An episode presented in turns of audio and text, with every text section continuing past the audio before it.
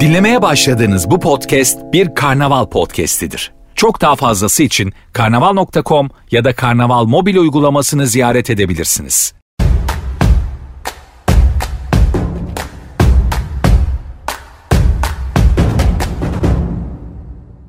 Biz bugün Defacto Tedarik Zinciri Genel Müdür Yardımcısı Cenk Karapınar Bey'le bu oturumda e-ticaretin bütün dinamiklerini ele almaya hem bir lojistik şirketi tarafından hem bir Defacto gibi önemli bir marka, perakende de çok önemli bir marka tarafından bütün e-ticarete bir global bakış açısı sunmaya gayret edeceğiz. Bu anlamda tedarik zincirinin bütün e-ticaretteki bütün katılımcılarını, paydaşlarını bir araya getirmek üzere organize edilen bu ekosistemi ben çok değerli buluyorum ve ikincisini inşallah çok uzun yıllar devam etsin diyerek ikincisini olmaktan duyduğum ve lojistik sektöründe çok önemli bir marka olan Sertrans'ın deneyimleriyle paylaşmaktan duyacağım memnuniyeti belirtmek istiyorum. Bütün katılımcılara hoş geldiniz diyorum. Cenk Bey, siz de hoş geldiniz. Biz bugün Cenk Bey'le biraz bu e-lojistik bir kapasite meselesidir diyoruz biz Sertrans içerisinde bunu konuşurken. Bu kapasiteyi nasıl adlandırıyoruz ve bunun ne gibi kabiliyetlerle desteklemek gerekir? Bunları biraz konuşmak istiyoruz. Kendi deneyimimizde yaklaşık 10 yıldır tekstil ve perakende alanında hem yurt içinde hem yurt dışında akla ilk gelen markaların e-lojistik hizmetini sağlıyoruz ve beni bu sektörde bir lojistikçi olarak son yıllarda en çok heyecanlandıran şey e-ticaretin dinamizmi. Peki hani e-ticaret nedir diye hemen bir yapmak gerekirse, hafifçe bir özetlemek gerekirse birkaç cümleyle, konu çok uzun ve kapsamlı ama bir e-ticaret sitesinden sipariş verildiği andan itibaren o siparişin depodan uygun şekillerde toplanması, müşteri memnuniyetini en iyi yansıtacak, sağlayacak şekilde paketlenmesi, hatasız bir şekilde görseliyle en güzel şekilde hazırlanıp dağıtım ağına verilip müşteri memnuniyeti yaratılacak şekilde alıcıya ulaştırılması diye çok kısaca özetleyebileceğimiz bir değer zincirinden esasında söz ediyoruz ve şu an geldiği nokta itibariyle de markaların bence en büyük mağazaları haline dönüşüyorlar diye düşünüyorum. Çünkü aynı anda milyonlarca ürünün girişi, çıkışı, binlere varan çalışanlar, çok güçlü bir teknik altyapı, deneyim, kapasite ve dinamizm gerektiren bir alan ticaret ve bunların hepsi müşteri memnuniyeti adına yapılıyor. Çünkü orada sonuçlar da çok ciddi ve çok hızlı alınıyor. Biz Sertrans deneyiminde şöyle bir şey yaşadık. Cenk Bey'e bu kapasiteden girelim isteriz. Ben biraz Sertrans'ı son 5 yıldır nasıl bir dinamizm görüyoruz onu bahsettikten sonra sizden de rica edeceğim Defacto olarak nasıl yaşadınız bu süreci. Çok kısa özetlemek gerekirse biz Sertrans'ta 2019'da girdiğimizde 30 bin metrekare olan ayırdığımız e-ticarete alanımız şu an 60 bin metrekare fiziki kullanım alanında. O gün ürün kapasitemiz, ki bundan 1,5 yıl kadar öncesinden bahsediyorum, çok uzun bir zaman değil, şu an 6 milyona çıktı ve o günlerde ayda ortalama 600 bin ürün çıkışı yaparken şu an 5 kat büyüyerek 3 milyon adet ürün çıkışı yapmaktayız. Tabii rakamlar bu kadar büyüyünce ve dinamik olunca hani konumuzun bir kısmını alan kapasite çok önemli, fakat aynı derecede önemli olan bu işin kabiliyet boyu ve dinamizm boyu da var. Ve özellikle pandemi de bu işi çok etkiledi. Biz burada tabii bu büyük değişim ve dönüşümde çok ciddi tabii gelecek de buraya evriliyor. Çünkü e-ticaret zaten hani olmazsa olmazdı ama yaşanan gelişimler daha da hızlandı. Bizde rakamlar ve durumlar böyle. Cenk Bey, siz nasıl yaşadınız? Defacto olarak son bir 5-10 yıldan buraya nasıl geldiniz? Neleri deneyimlediniz? Şu an nasıl bir yol görüyorsunuz? Biraz oradan bahsederseniz lütfen. Teşekkürler Nilgün Hanım. Ben de öncelikle organizasyon için tüm yetkililere teşekkür ediyorum.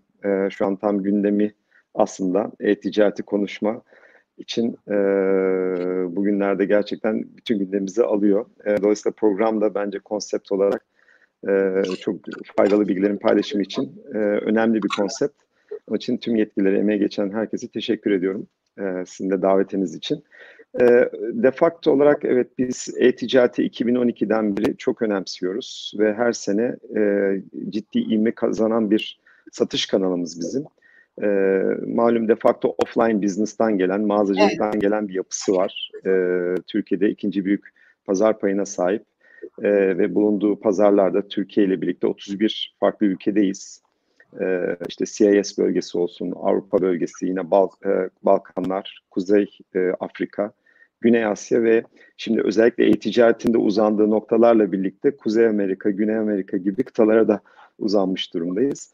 Dolayısıyla açıkçası işte 500 mağazaya aşkın bir yapımız var. Fakat e-ticaretin önemiyle birlikte, artan ivmesiyle birlikte entegrasyonun da önemi çok arttı offline ile online arasında. Dolayısıyla biz de bu dönüşüm hikayesini en yakından yaşıyoruz. Türkiye'de omnichannel çalışmalarımız başladı 2013-2014 senelerinde. Daha sonrasında mağazaları bu bünyeye kattık. Mağazalardan e-ticaret satışlarına başladık.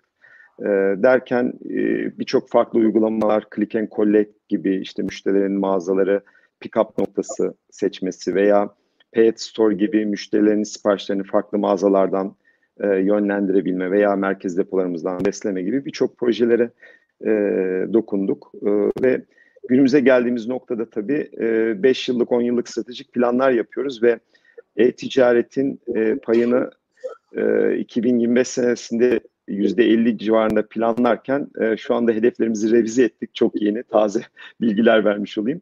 2023 senesinde muhtemelen %50 seviyesinde e-ticaret kanalında büyümüş olacak bizim tarafta da. Dolayısıyla artık bizim için bir satış kanalından çıkıp işin merkezi olması noktasında yol alıyoruz ve tüm birimlerin konsantrasyonu, motivasyonu tamamen e-ticarete dönmüş durumda. Bu iş tabii uçtan uca ele alınması lazım. Özellikle hazır giyim parakende sektöründe. Çünkü SKU sayımız, ürün çeşitliliğimiz, option sayımız çok fazla. Dolayısıyla bir ekosistemi düşündüğünüzde tedarikçiden son noktaya kadar, son kilometre dağıtımına kadar müşteriye uzanan her noktada tüm paydaşların entegre bir şekilde çalışması gerekiyor. Biz de şu an bu dönüşüm hikayesinin daha alevlendiği dönemdeyiz diye başlayayım sözüne. Evet. Cenk Bey, zannediyorum siz de bu e-ticaretin gelişiminin aynen bizim lojistik tarafta yaşadığımız gibi dinamizmini çok net yaşıyorsunuz. Zaten rakamlarınızdan da söylüyorsunuz. Tabii e-ticaret o kadar hızlı bir şekilde hem dünyada hem ülkemizde gelişiyor ki. Yani Türkiye'de e-ticaret pazar büyüklüğü raporu pandemiden önce bile 83 milyar ve işte perakende dışı sektörleri çıkardığımız zaman 45 milyar TL'lik bir pazar büyüklüğünde hepimiz biliyoruz bunu, hani hatırlatmak amacıyla söylüyorum. %35 büyüyordu. Hani bu pandemi sürecinden sonra bence bu daha da hızlanacak bir süreç. Ayrıca Türkiye'nin alacağı yol bence çok önemli hepimiz açısından. Çünkü gelişmiş ülkelerde şu an %12,5, Türkiye'de bunun yarısı kadar %6 ve gelişmekte olan ülkelerle de yaklaşık %7 kadar. Yani alacağımız da çok önemli bir mesafe var hep beraber. Tabii Türkiye'de yeni oyuncular pazara girdi, yabancı oyuncular pazara girdi. Hem bu konudaki tüketim alışkanlıklarını, satın alma alışkanlıklarını da çok hızlı etki ediyorlar. Hepimiz zannediyorum bu e-ticaretin yükselen değer olduğu ve önümüzdeki dönemde en önemli konulardan bir tanesi haline geldiğinde hemfikiriz. Fakat burada tabii bütün paydaşların çok önemli. Yani e-ticaret dediğimiz zaman mesela bu pandemi sürecini ele alır isek gerçekten mağazaların kapandığı yerde lojistik tarafı ama kendisi yönetenleri ama bizim gibi lojistik firmalarıyla outsource etmiş olanların en önemli kar merkezi haline geldi ve bu tarz kriz durumlarında da dinamizmini hep beraber gördük. Yani bütün biz burada çok yoğun yaşadık Sertrans olarak. Mağazalardan depomuza mallar çekip sattık ve yani çok yüksek bir tempoda 7/24 yaşandı bu süreç. Siz nasıl yaşadınız pandemi sürecini Cenk Bey? Yani neler yaptınız burada? Bundan sonrası için ne tarz önlemler almayı düşünüyorsunuz? Ben de biraz lojistik tarafta neler yaptığınızdan bahsedeceğim sonra.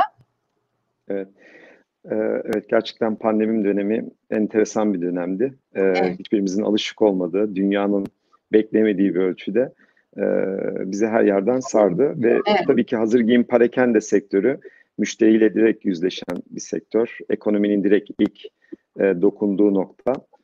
Dolayısıyla mağazacılık yapımız o noktada durmak zorunda kaldı. Yani offline tarafını biz Mart ayının sonunda durdurduk ve yaklaşık 2 aylık bir dönemde Mayıs 12 tarihine kadar kapatmak zorunda kaldık. Hı hı. Bu dönemde tabii birçok aksiyonlar aldık. Bir kriz masamız var. Sürekli her gün ekibimiz toplandı. İçinde işte doktorumuz olan, İSG kurulu olan birçok birimin katılımıyla, hukuk birimi yine keza. Ve üst yönetimle her gün tek tek stratejilerimizi de tekrar göz önüne aldık. Ve tabii burada gelir gider dengeleri çok önemli. Bu 2 aylık, 3 aylık dönemi ve bundan sonrasında işte yeni normali konuşuyoruz.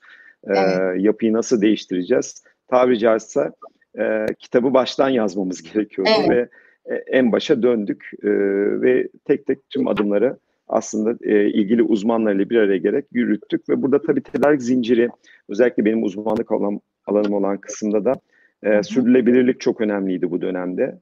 Kesintisiz hareket ve e-ticaretin tabii ki önemi çok arttı. Bunu farkındaydık ve biz aslında bu olayı Ocak ayında risk departmanımızla gündemimize almıştık. Yani Çin'de bu vaka çıkar çıkmaz ve Avrupa'ya yayılacağı endişesi kapladığında. Dolayısıyla ben burada önden tedbir almanın çok faydalı olduğunu düşünüyorum ve gerçekten birçok simülasyon ve senaryo çalışmıştık o dönemde. Depolarımızda da belli ekipler kurduk, daha küçük ekipler ve herhangi bir pozitif vaka çıkması durumunda akışın devam etmesi ve hareketin devam etmesi adına birçok riski dağıtacağımız hareketler yaptık. Keza yine mağazacılık tarafında da birçok aksiyon alındı. Yani orada da dediğim gibi ship from store dediğimiz mağazalardan e-ticareti beslediğimiz bir yapımız var. Orada da yine keza birçok aksiyon planı uyguladık ve çok şükür bu 3 aylık dönemi kesintisiz bir şekilde yürüttük. Tabii bundan sonra yeni normal önemli. Bir sonraki adımda ne yapacağız? Bununla ilgili de birçok yeni projemiz var dijitalleşme adına. Onu da sizlere aktarmak isterim bugün. Evet. Şimdi esasında biz bu kendi tarafımızda bu COVID-19 sürecini yönetirken sizler gibi çünkü en öne insan sağlığını koyarak tabii oradaki çok şükür bir tane vaka bile çıkmadan atlattık. Hani ben hep diyorum paranoyak tedbirleri aldık ama ne kadar tedbir alsak azdır çünkü içinde insan var bir kere her şeyden önce onun evet, sağlığı söz konusu. Fakat diğer taraftan da esasında bu dönemde Cenk Bey şeyi de çok net gördük. Yani firmaların müşterilerine yani en küçüğünden en büyüğüne e-ticaret platformlarını oluşturmuş olmaları yani müşteriye bu kanalı açmış olmalarının ne kadar önemli olduğunu gördük. Bununla beraber esasında bir anda 6-7 katına fırlayan taleplerle mağazaların kapanmasıyla beraber orada dinamizm, o kapasite, çünkü hani 100 kişiyle yaptığınız işi 500 kişiyle yapmaya çalışıyorsunuz. 12 saati 24'e çevirmeye çalışıyorsunuz. Ve esasında hepimizin bu konularda ne kadar dinamik, ne kadar iyi planlanmış, ne kadar iyi eğitilmiş bir ve iç içe geçmiş, birbirini destekleyen iş ortakları olduğumuzu ben şahsen gördüm. Çünkü müşteriye ürünü sunmak ve o satışı yapabilmek çok önemli. Evet, fakat onu en doğru ve en hızlı şekilde onun kapısında kendisine teslim etmek başka bir çıktısı olayın esasında ve burada hepimizin rolü çok kritik önemdeydi. Yani o esnekliği sağlayabilmemiz, insan sağlığını korurken bütün o dinamizmi, bütün o teknik dijital altyapıları ve iş gücünü doğru şekilde yönetiyor olmamız, bu bizi esasında bütün Türkiye olarak da değiştiriyor, dönüştürüyor. Biz lojistikçileri de değiştirip dönüştürüyor, sizleri de değiştirip dönüştürüyor ve dijital dönüşümle de ülkenin çok büyük bir katkı sağlıyor diye düşünüyorum. Covid'in hemen arkasından bir araştırma yapılmış Cenk Bey ve bu e-ticaret ve lojistik süreçlerini outsource edenlerin bu süreci daha başarılı geçirdiklerini tespit etmiş bu araştırma. Bir böyle bir tarafı var. Bir de tabii artık önümüzdeki dönemde gene bir başka araştırma şunu söylüyor ki önümüzdeki birkaç sene içerisinde AVM'lerin önemli bir kısmı kapanacak. Çünkü bu e-ticaret salgın olmasa bile zaten büyüyen bir alan ve şu anda zaten dünyada 25 trilyona vardı ve artarak da her sene neredeyse %15-20 büyüyerek de ilerliyor. Bu durumda siz geleceğinizi nasıl görüyorsunuz? Çünkü burada çok zaten önemli bir oyuncusunuz ve ihtiyaçlarınız artacak ve dinamizm var ve artık biraz mağazaları da düşüneceğiz. E-ticarette çok en büyük mağazamız. Evet. Nasıl bir gelecek hayal ediyorsunuz? Mesela sizce her şeyi Defacto kendi yapabilir mi? Yoksa nasıl bir işbirliği tasarım içerisinde olmalı hem Türkiye'de hem yurt dışında? Evet. Şimdi aslında burada biz müşteriyi öncelikle merkezimize koyuyoruz. Evet. Müşteri odaklı bir firmayız ve müşterinin taleplerindeki değişimi, dönemsel ihtiyaçları çok iyi ölçmemiz gerekiyor. Dediğiniz gibi pandemi dönemi müşterinin zihnini değiştirdi, müşterinin ürünlere bakış açısını, hayata bakış açısını değiştirdi. Biz de bunun farkına vardık açıkçası. Yani pandemi dönemiyle birlikte bize her 100 müşteriden 70'inin yeni geldiğini farkına vardık. Bu bizim için çok büyük bir orandı. Yani web sayfalarımızı yeni bir kitlenin ziyaret etmesi, farklı algısı olan müşterilerin alışveriş deneyimi yaşaması bizim için büyük bir fırsattı. Dolayısıyla aslında pandemi döneminden önce de riski ölçmek gerçekten önemli, stratejik davranmak önemli. Biz işte e-ticaretin önemini son 5 yıldır bayağı kavramış firmalardan biriyiz. Bu konuda birçok projelerimiz var. Geçen senenin keza başında akıllı mağazamızı açmıştık. Akıllı mağazamız bize dijital bir mağaza. Müşterileri aslında e-ticaret deneyimini offline'da yaşatan bir yapıydı. Önünde bir showroom düşünün. Ürünleri müşteri tamamen dijital ekranlardan çağırarak getiriyor kendine ve olabildiğince kısa bir sürede üründeki işte deneyimini yaşayıp dijital yine aynalardan farklı opsiyonlarını görüp ihtiyacı olan ürünü oradan sipariş geçip evine aynı gün veya ertesi gün teslim alacak şekilde bir yapı kurduk. Akasya mağazamızda, merak edenler gezebilirler.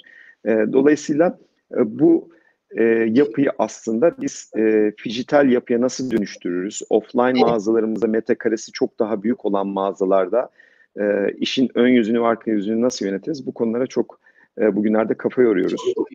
Dediğim gibi müşterinin bakış açısı çok değişti.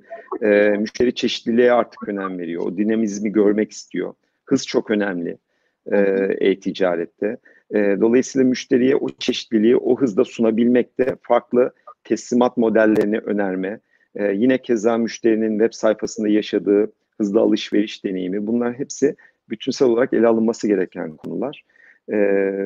Biz de bunu sağlamak adına aslında öncelikle merkez depolarımızdan yola çıkmıştık. Merkez depolarımızda 2013 ve 17 senelerinde 2 fazla otomasyon sistemini tamamladık. Önce B2B dediğimiz mağazacılığa hizmet eden noktada ve orada tamamen dijital ve akıllı Türkiye'nin ilk tam otomatik deposunu kurguladık. Bu tabii bizim hem throughput tarafımızda hem performans hem kapasite yönetiminde çok fayda sağladı. Daha sonrasında e-ticaretle birlikte bu yapıya entegre edip e-ticaretin büyüme trendini bu yapının içine koyup giderek de büyüttük ve e-ticaret gerçekten beklentinin de ötesinde her sene 2-2,5 kat büyüyerek artık bu depomuzun kapasitelerini de aşmış durumda. Dolayısıyla sizin de ifade ettiğiniz gibi riski yönetebilmek, kapasiteyi, o dinamik talebi yönetebilmek için birçok opsiyonu denemek gerekiyor. Yani in-house yatırımlar bir yere kadar. Sonuçta bizim gibi global şirketlerin bir CAPEX-OPEX dengesi var. Yapılan yatırımlar şirketin finansal tabloları için çok önemli oradaki denge. Evet. Burada da biz gerçekten inceleyip sık dokuyoruz. Birçok fizibilite çalışması yapıyoruz. Türkiye'nin haricinde şu anda bulunduğumuz birçok ülkede, 6-7 farklı ülkede e-ticaret depolarımızı third party destek alarak, dışarıdan lojistik hizmet alarak sağlıyoruz. Ve lokal destek de burada çok önemli. Ve Türkiye içerisinde de bu yapılanmanın çeşitlenmesi devam edecek. Hem dijital mağaza ile ilgili çalışmalar var, hem de merkez depolarımızın artık stoklarının yetmediği durumda müşterilerimizin dediğim gibi çeşitliliğe ihtiyacı var. Sürekli yenilik görmek istiyorlar sayfalarda. Dolayısıyla bunu sağlamak için o ekosistemdeki tüm paydaşları kullanmamız gerekiyor. Dediğim gibi öncelikle mağazacılığı bu işin içine kattık. Şimdi tedarikçilerle görüşüyoruz. Onları nasıl müşteriye daha hızlı ulaştırırız? Çok farklı ebatlı tedarikçilerimiz var. Dolayısıyla her şeyi bir huniye sokup o huniden çıkarmak sıkıntı doğurabiliyor. Yine kapasitenin bir başka ucu malum kargo süreçleri. Depo süreçlerine biz çok eğildik bu dönemde toplama süreçlerine ama burada otomasyon sistemine ciddi yatırımlar yapıldı. Fakat bir diğer tarafı da tabii yani baktığınızda özellikle last mile delivery dediğimizde o son kilometre dağıtımda özellikle kargo firmalarının aldığı rol çok fazla. Yani bir ürünün geçirdiği sürece baktığınızda 1/3 depo sürecinde geçiyorsa sipariş sonrasında 2/3'si kargo süreçlerinde geçiyor. Türkiye ortamı için konuşuyorum. Dolayısıyla bu 2/3'lik kısma da gerçekten eğilmek gerekiyor. Bu son dönemde pandemi dönemiyle birlikte biz 2021 rakamlarına şimdiden ulaşmış olduk ve herkes bu süreci yaşıyor muhakkak. Bu da kargo firmalarına ciddi bir baskı getirdi. Hazırlıklı olmadıkları derecede. Dolayısıyla buradan o mesajı da vermiş olayım. Önümüzde sizin de ifade ettiğiniz gibi çok ciddi bir potansiyel var. Hem bu senenin geri kalanında hem de önümüzdeki yılda.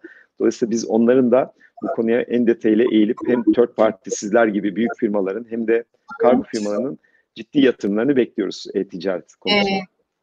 Cenk Bey, ben size çok katılıyorum. Hepimize çok rol düşüyor. Çünkü sizin gibi perakendenin çok önemli firmaları, bütün firmalar, bütün sektörlerde rekabette öne geçmek isteyenler, sürdürülebilir olmak isteyen, karını artırmak isteyen bu zor dünya koşulunda bütün firmaların gündeminin birinci maddesinde e-ticaret var.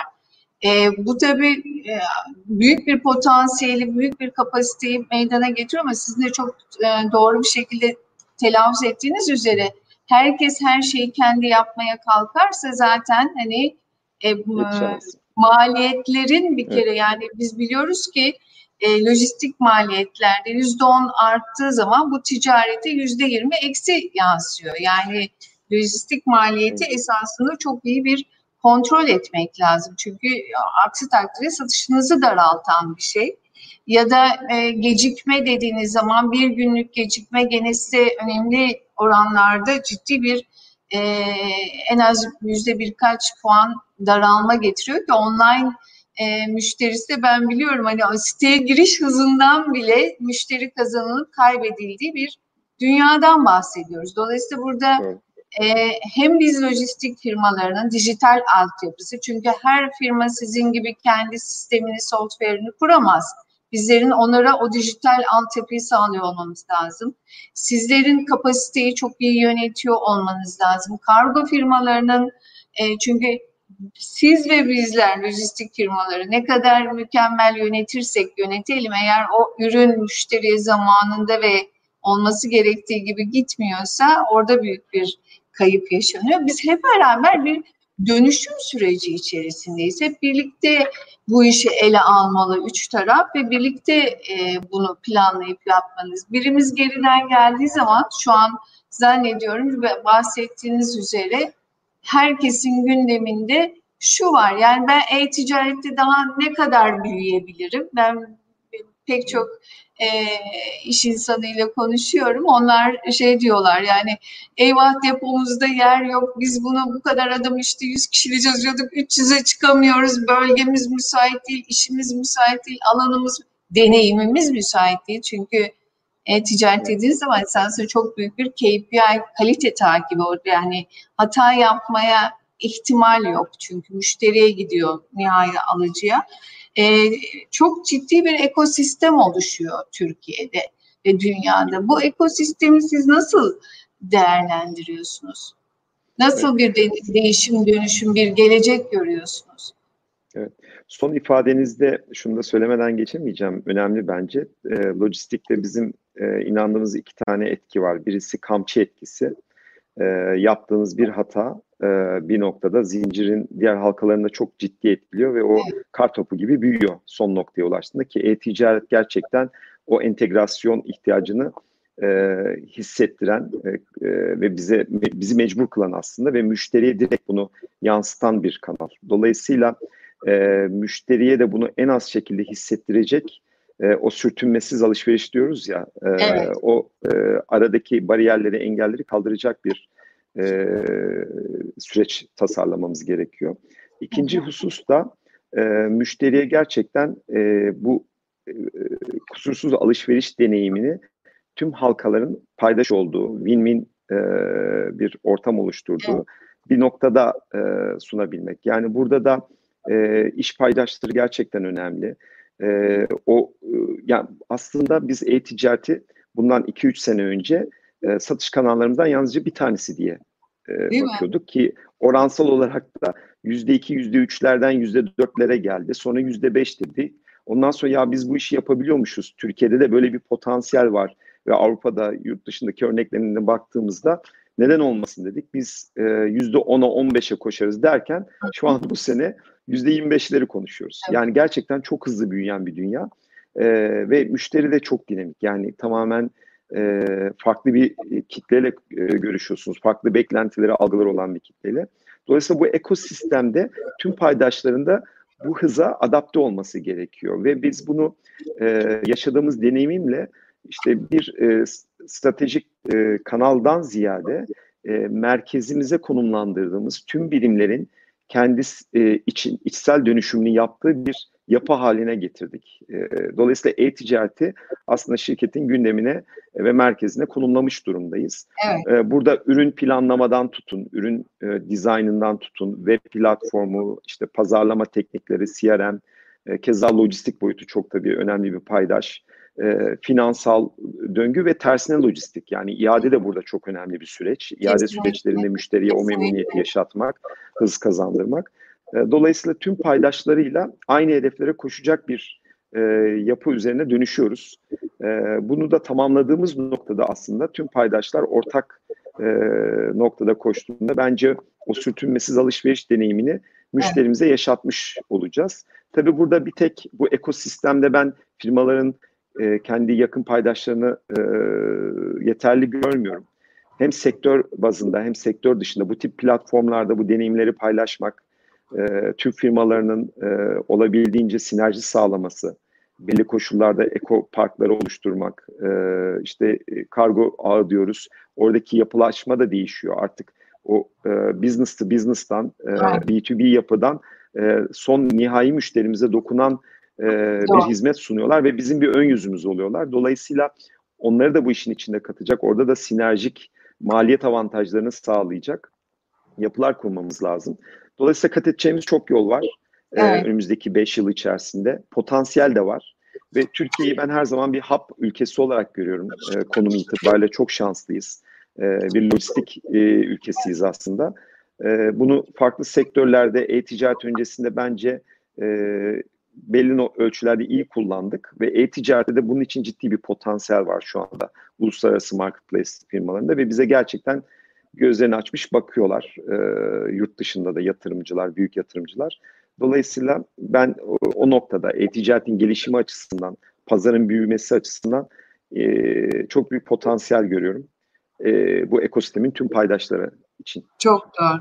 Esasında bu zor günlerde dünyanın risk altında olduğu için, yani yaşamadığımız bir deneyimi yaşadığımız bu şeylerde riskin olduğu her yerde o kadar da fırsat vardır da biz esasında e-ticarette hep beraber bunu gördük. Dünyada çok. 2021'de işte 5 trilyon olarak öngörülüyordu e-ticaret.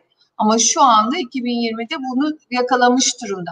Sizin kendi Defacto özelinde yaşadığınız gibi, bizim Sertrans özelinde yaşadığımız gibi, yani ben hani 1,5 yılda 2 katına çıkan rakamlar artarak devam edecek ve en küçüğünden en büyüğüne bütün firmalar burada yer almak zorunda. Çünkü yeni dünya, artık dijital para, dijital dünya, yeni alışveriş alışkanlıkları, pandemi ve benzeri tehlikeler bizi esasında hepimizi aynı tarafta tutuyor. Yani bütün lojistikçiler, bütün üretim firmaları, sizin gibi değerli firmalar ve bütün iç dağıtım firmaları, biz hep beraber hızla dönüşmek zorundayız diye düşünüyorum Cenk Bey. Çünkü çok da vakit yok, yani burası çok hızlı büyüyor. Yaptıklarımızın üzerine 5'er, 10'ar, 20'şer koyup bir an önce burada bölgenin de e-ticaret lojistik üssü olabiliriz. Zaten bir lojistik üssü özelliği var Türkiye'nin. E-ticaret için de çok büyük bir potansiyel görüyorum. Bunları da konuşmuş olmaktan çok mutluyum. Yani bu zor günlerde böyle keyifli bir şey oldu esasında. Açılım oldu hepimize şeyleri paylaşmak. Fırsatları paylaşmak. Şunu söylemeden geçemeyeceğim. B2B'den en büyük farkı aslında e-ticaretin lojistik gözüyle bakarsak enleri yönetebilme sanatı.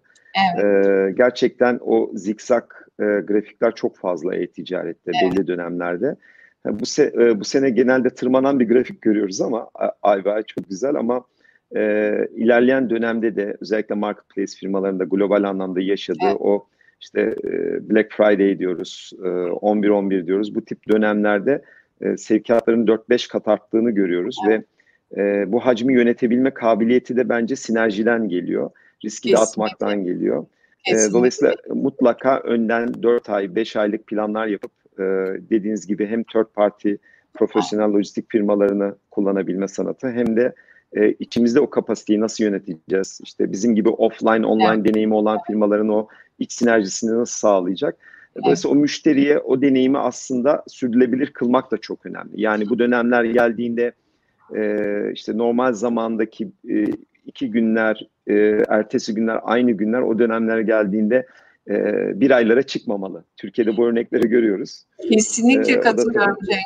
Kesinlikle katılıyorum. Büyük bir ödev lojistikçiler olarak. Yani hepimiz için çok büyük bir ödev. Çünkü yani e-ticaret deyince bence o zigzagları işin doğası gereği kabul etmemiz gerekiyor. Zaten hani sadece pandemi için ve benzeri durumlar için değil. Herkes aynı anda Black Friday'e giriyor. Herkes aynı anda indirim yapıp stoklarını eritmek istiyor. Herkes en mutlu, en memnun müşteri deneyimini yaratmak istiyor. En hızlı şekilde en iyi ürün ulaştı. Onun için bence hiç olmadığımız kadar aynı taraftayız. Yani bütün bu zikzakları beraber yönetmek, ancak kapasiteyi de, dinamizmi de, kabiliyetleri de yan yana koyup birlikte yol almaktan geçiyor. Ben çok teşekkür ediyorum Hakan Bey. Herhalde süremizin sonuna geldik. Sizi ekranda gördüğümüze göre. Evet.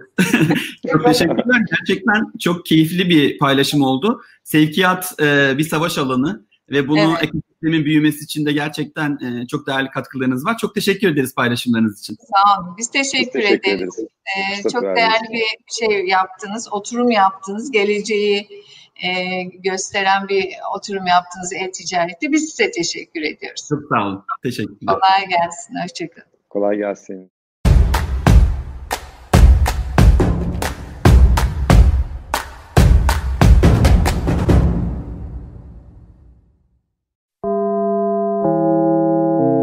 Dinlemiş olduğunuz bu podcast bir karnaval podcastidir. Çok daha fazlası için karnaval.com ya da karnaval mobil uygulamasını ziyaret edebilirsiniz.